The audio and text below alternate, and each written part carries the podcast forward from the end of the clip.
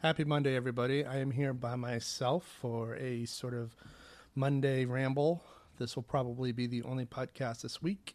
Um, lots been going on in the news, so I've been really preoccupied with the news and sort of with the state of politics. I've also been working on my movie. I just recorded the audio for two new featurettes concerning the artistic process for fractals this will be an ongoing series on YouTube. The first one has been up for a while now. It's about the it was about the writing process. The next one will be kind of about the sort of mixed media approach to developing uh, the creation of props and set pieces for the film.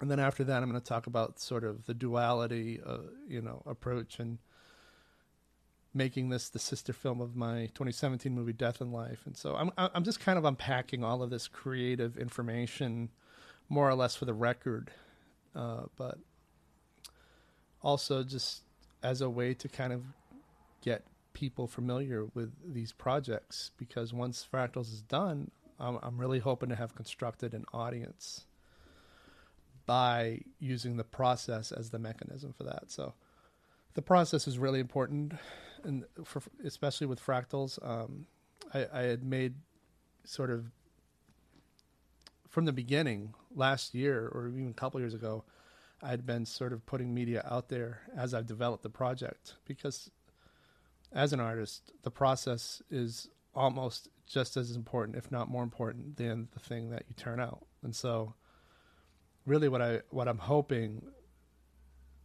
to happen is that by putting media out there, illustrating what my process was and having me sort of reflect on what came about as a result of the process that I'll be able to build an audience that's not just interested in the movie but also interested in the process because they go hand in hand and that's really important. Um, so that's what I've been up to. That's of course uh, you know last year this is very interesting. Last year the, this was all I cared about this this process the process of creating fractals, getting fractals going. I was meeting with a lot at this time last year. I was meeting with a lot of people, a lot of potential collaborators, many of whom ended up not being my collaborators. But that was my life, and now it's creating fractals as a, a post production project.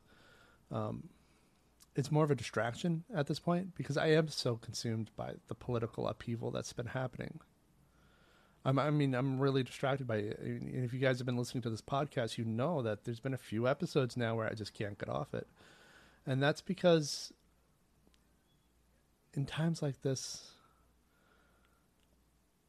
I don't know, I just, my brain clicks over and, and suddenly this kind of stuff matters. I remember on 9 11, uh, I had trouble writing screenplays um, right after that era, that fall. I just couldn't get into the creative mode. I was just so obsessed with the politics that were happening. And I wrote a lot of poetry. I wrote a lot of essays. I wrote a lot of letters to editors of various newspapers, some of which got published, kind of chiming in. I was against the war in Iraq because I saw straight away what a sham that all was. Um, so, but then I got out, you know, and then I get out of it and I go back to just my life as, as a creator um, and then four years later, I'll go back into it again. Um, and then I'll go into my life as a creator.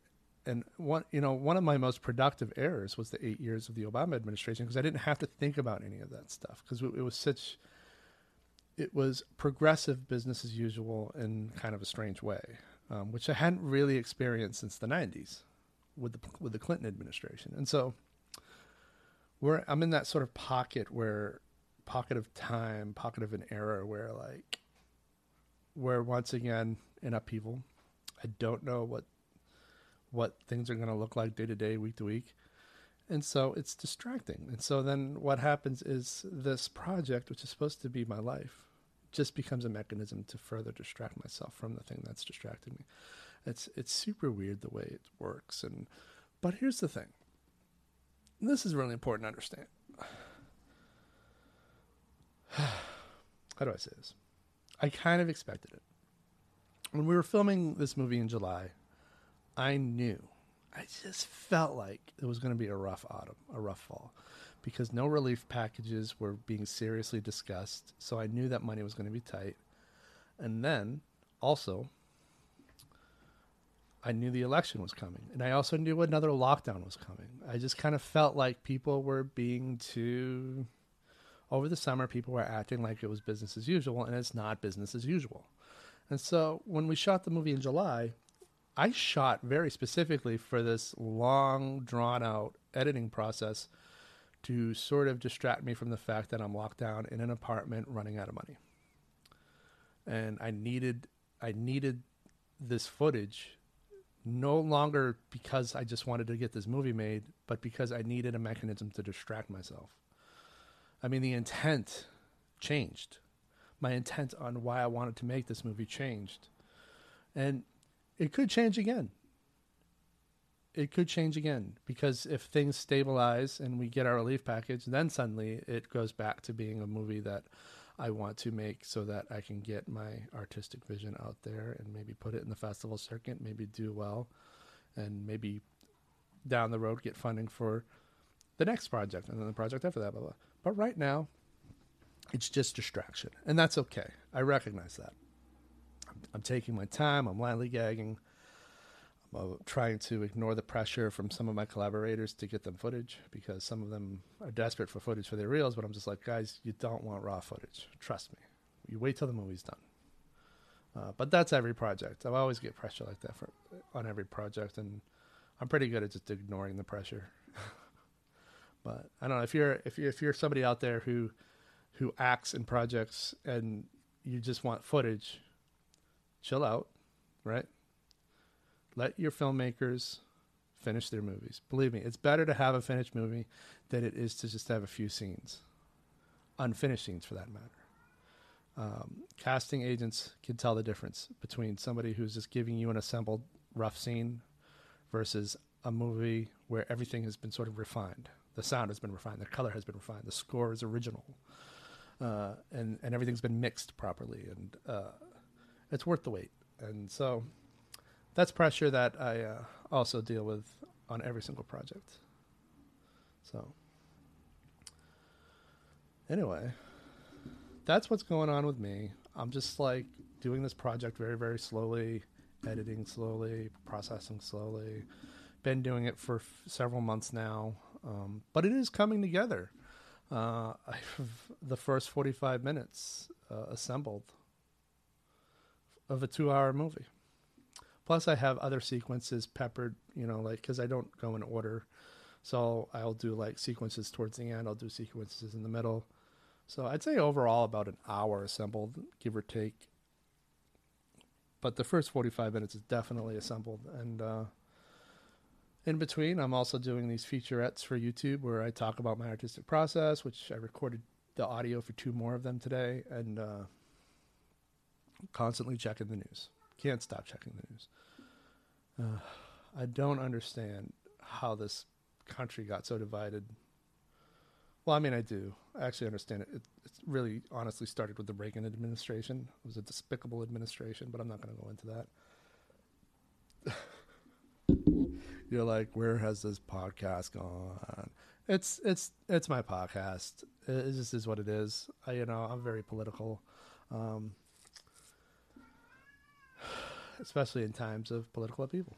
And James, my cat, is walking around yelling, hissing at at some of the other cats for no apparent reason whatsoever, except that they exist. I don't understand that either. That that blind hatred for the others who exist doesn't make any sense to me. But he he was always a cat that had psychological issues. He came from a Brooklyn animal shelter so, you know, you know, I don't really 100% know his history, why he acts the way he acts. Anyway, guys, uh, feel free to reach out to me. Feel free to give me some ideas. Until I can start getting guests on here again, um, not 100% sure how to tackle some of the, the, the subjects I have planned. Uh, but I'll just keep checking in with you guys. You check in with me. I want to know how you're doing, how you're getting through this. This is how I'm doing it making my film, checking the news, recording podcasts, recording featurettes. Uh, I am sent hawking myself out now to. I mean, I've been doing this for several months uh, because I got ghosted by my previous. Uh, so, check this out. Before the pandemic, I was working on another podcast. Right, I wasn't really focused on this one. I was providing video services for another one, but then after, during the pandemic, I was ghosted by the individual who had hired me, and uh, months went by months, months, months, many months. Still ghosted. Still, I don't understand why. I, I, I don't get people who ghost to begin with. But um, so then I heard back saying that they had moved to Florida from New York. Like this was a New York-based operation, and person didn't like all the lockdowns and stuff like that, so they decided to go to a state where lockdowns weren't enforced. And of course, this is now a state that uh, lo- this is the state of Florida that this person went to. Well, now their numbers are really high, and they're not doing too well because uh, the person didn't think about what it is they were doing. It's like, oh, I don't want to be in lockdown, so I'm going to go to a different state, which happened a lot, especially with some of the wealthier people. Um, but I heard back saying that they had no way they don't have a way of forward right now with regular production. So I'm basically out.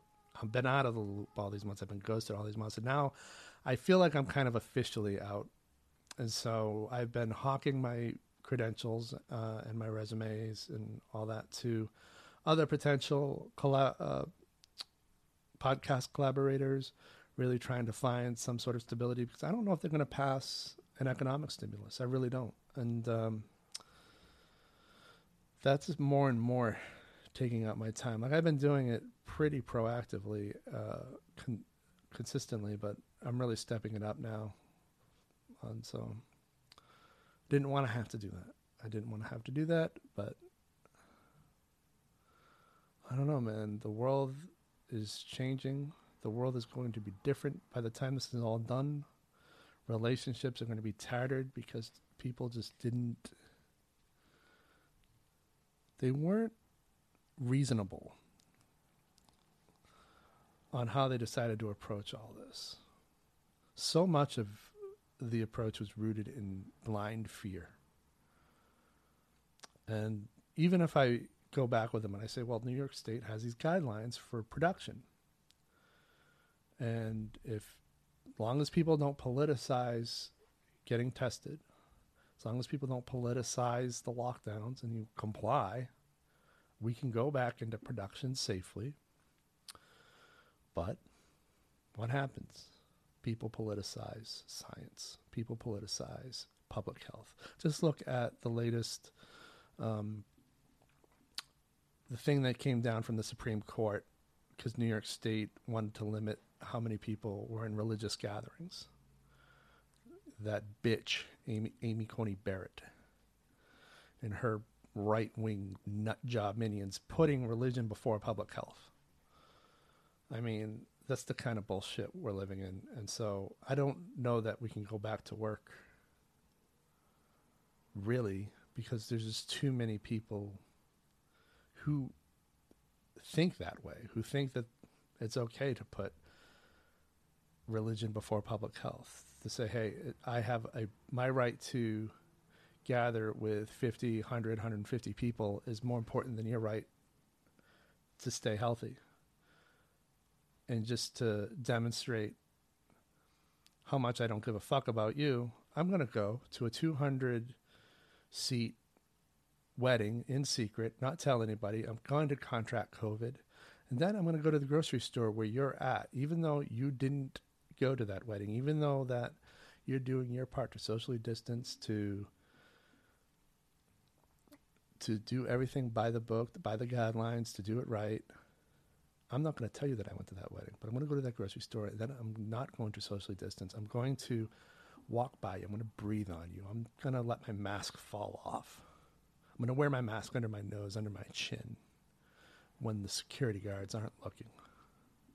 And I'm going to infect you that's basically how I see a lot of these people who are acting like assholes about it as an asthmatic who is at risk of dying from COVID 19, that shit just gets under my skin. So when I think about the A- Amy Coney Barrett and, and the Supreme Court coming down on Cuomo for trying to do the right thing, for listening to scientists and public health experts, all I can say is fuck Amy Coney Barrett and fuck all these people who think that scientists, science should come second. Science should come first. In my book, science will always come first. Because I understand the importance of the scientific method. And I understand why it matters. Anyway, that's my ramble for the week. Thanks. Thanks for listening. Reach out to me. Let me know how you're doing. Bye, guys.